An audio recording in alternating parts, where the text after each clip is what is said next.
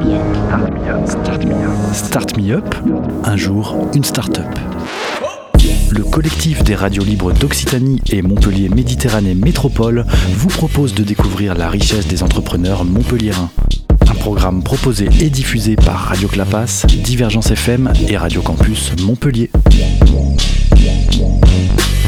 Bonjour, je suis Franck Assaban, président de la société Virtualis. Alors notre concept euh, Virtualis, c'est euh, de proposer de la réalité virtuelle pour le traitement de certaines affections, donc pour les kinésithérapeutes et les établissements de soins. Donc de la rééducation en utilisant la réalité virtuelle. L'entreprise est née en mai 2015. Je suis euh, masseur kinésithérapeute. Donc c'est dans le cadre des soins au cabinet qu'il m'a paru nécessaire de, développer un outil qui n'existait pas et euh, qui manquait dans l'arsenal thérapeutique. Donc je suivais les nouvelles technologies, l'évolution. Au tout début, c'était vraiment pour euh, traiter le mal des transports, donc les gens qui sont malades en bateau, en voiture. On n'avait pas d'outils spécifiques. Donc j'ai commencé à bricoler des petits outils euh, avec ce que j'avais sous la main. Le, premier, dommage que vous n'ayez pas d'image, c'était un, masque d'apiculteur et du papier journal et du fil de fer. Ça marchait très bien, mais c'était pas reproductible. Donc j'ai attendu qu'il y ait euh, la nouvelle génération des masques euh, de réalité virtuelle qui ont été initiés par Oculus Rift avec une campagne de participation euh, sur Kickstarter. Et une fois reçu, je me suis rendu compte tout de suite, c'est ce que je cherchais depuis des années. Donc de là est parti le projet, j'ai trouvé un développeur et on a commencé comme ça tous les deux, il était à Rennes et moi à Montpellier, à commencer à développer les premières applications. Donc d'abord dans le mal des transports, le traitement des vertiges, des troubles de l'équilibre, et puis rapidement avec l'évolution des masques, on s'est rendu compte qu'on avait accès à d'autres données et à d'autres possibilités. Donc le principe, ça a été de l'étendre à une utilisation beaucoup plus globale dans la prise en charge des patients dans un cabinet de kinésithérapie traditionnel, avec l'épaule, le genou, euh, le, dos, la neurologie, récupérée après un accident vasculaire, même le traitement de phobie aussi. Donc là, on est sur un département un peu plus euh, psychothérapeute.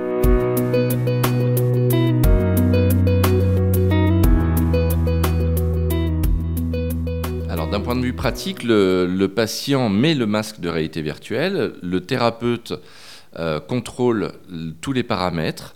Le patient, à l'intérieur du masque, va avoir une simulation en 3D et à 360 degrés. Il peut se retourner, il peut se déplacer dans l'environnement virtuel et même parfois pouvoir interagir avec des objets, avec des manettes qu'on a dans les mains. Donc, euh, si je prends l'exemple du mal des transports, on va comprendre très rapidement qu'en simulant un bateau ou une voiture dans des virages, on va progressivement désensibiliser le patient par un phénomène d'habituation. Plus on est confronté au problème et plus le cerveau va être capable de le gérer. Euh, pour euh, un autre exemple, un patient qui a subi un accident vasculaire cérébral et qui est hémiplégique, donc paralysé d'un côté, il existait un, outil de thérapie miroir. Donc c'est juste un miroir vertical. Le patient mettait sa main valide d'un côté du miroir et regardait la projection dans le miroir de l'autre main. Le fait de voir sa main bouger, même si elle est paralysée, mais de voir une main euh, virtuelle dans le miroir bouger, permet de réactiver les zones cérébrales qui vont la faire bouger. Donc c'était assez limité parce que le patient voyait bien qu'il regardait à travers un miroir donc avait tendance à pas trop croire, même si ça donnait de bons résultats. L'avantage en réalité virtuelle, c'est d'abord qu'on va pouvoir isoler le patient de l'environnement, donc on peut même lui ouvrir la main pendant ce temps-là, il ne verra pas le thérapeute, et surtout il a une liberté de mouvement qui est beaucoup plus importante, donc il y croit beaucoup plus. Il y a un côté ludique qui est amené pour le patient aussi, qui va jouer sur la motivation, bien sûr, quand on est même en centre de rééducation. Après une chirurgie, on peut être trois mois en centre de rééducation, donc faire les, les mêmes exercices tous les jours un petit peu pénible. Quand on joue, quand on a des cibles à atteindre, quand on a euh, des résultats imprimés euh, qui montrent la progression, c'est évidemment beaucoup plus motivant.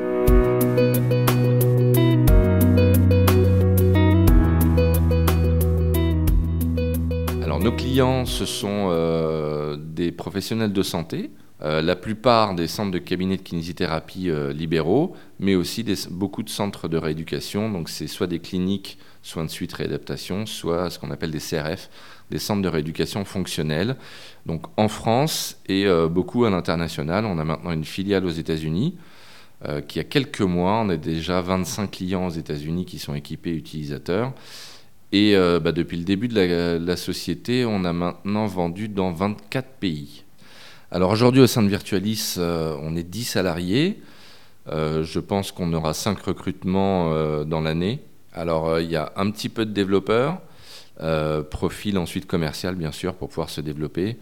Et ensuite, on va étoffer la filiale aux États-Unis. Pour l'instant, on n'a qu'un vice-président des, ventes mais on, va avoir besoin d'étoffer en termes techniques pour les installations sur site, et surtout en termes commerciaux pour le développement. Les, États-Unis, évidemment, à l'échelle du, pays, c'est un énorme marché. Alors, si vous souhaitez vous renseigner sur Virtualis ou nous contacter, vous pouvez vous rendre directement sur notre site internet virtualisvr.com.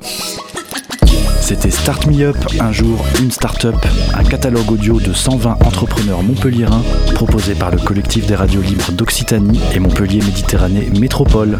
Un programme proposé et diffusé par Radio Clapas, Divergence FM et Radio Campus Montpellier.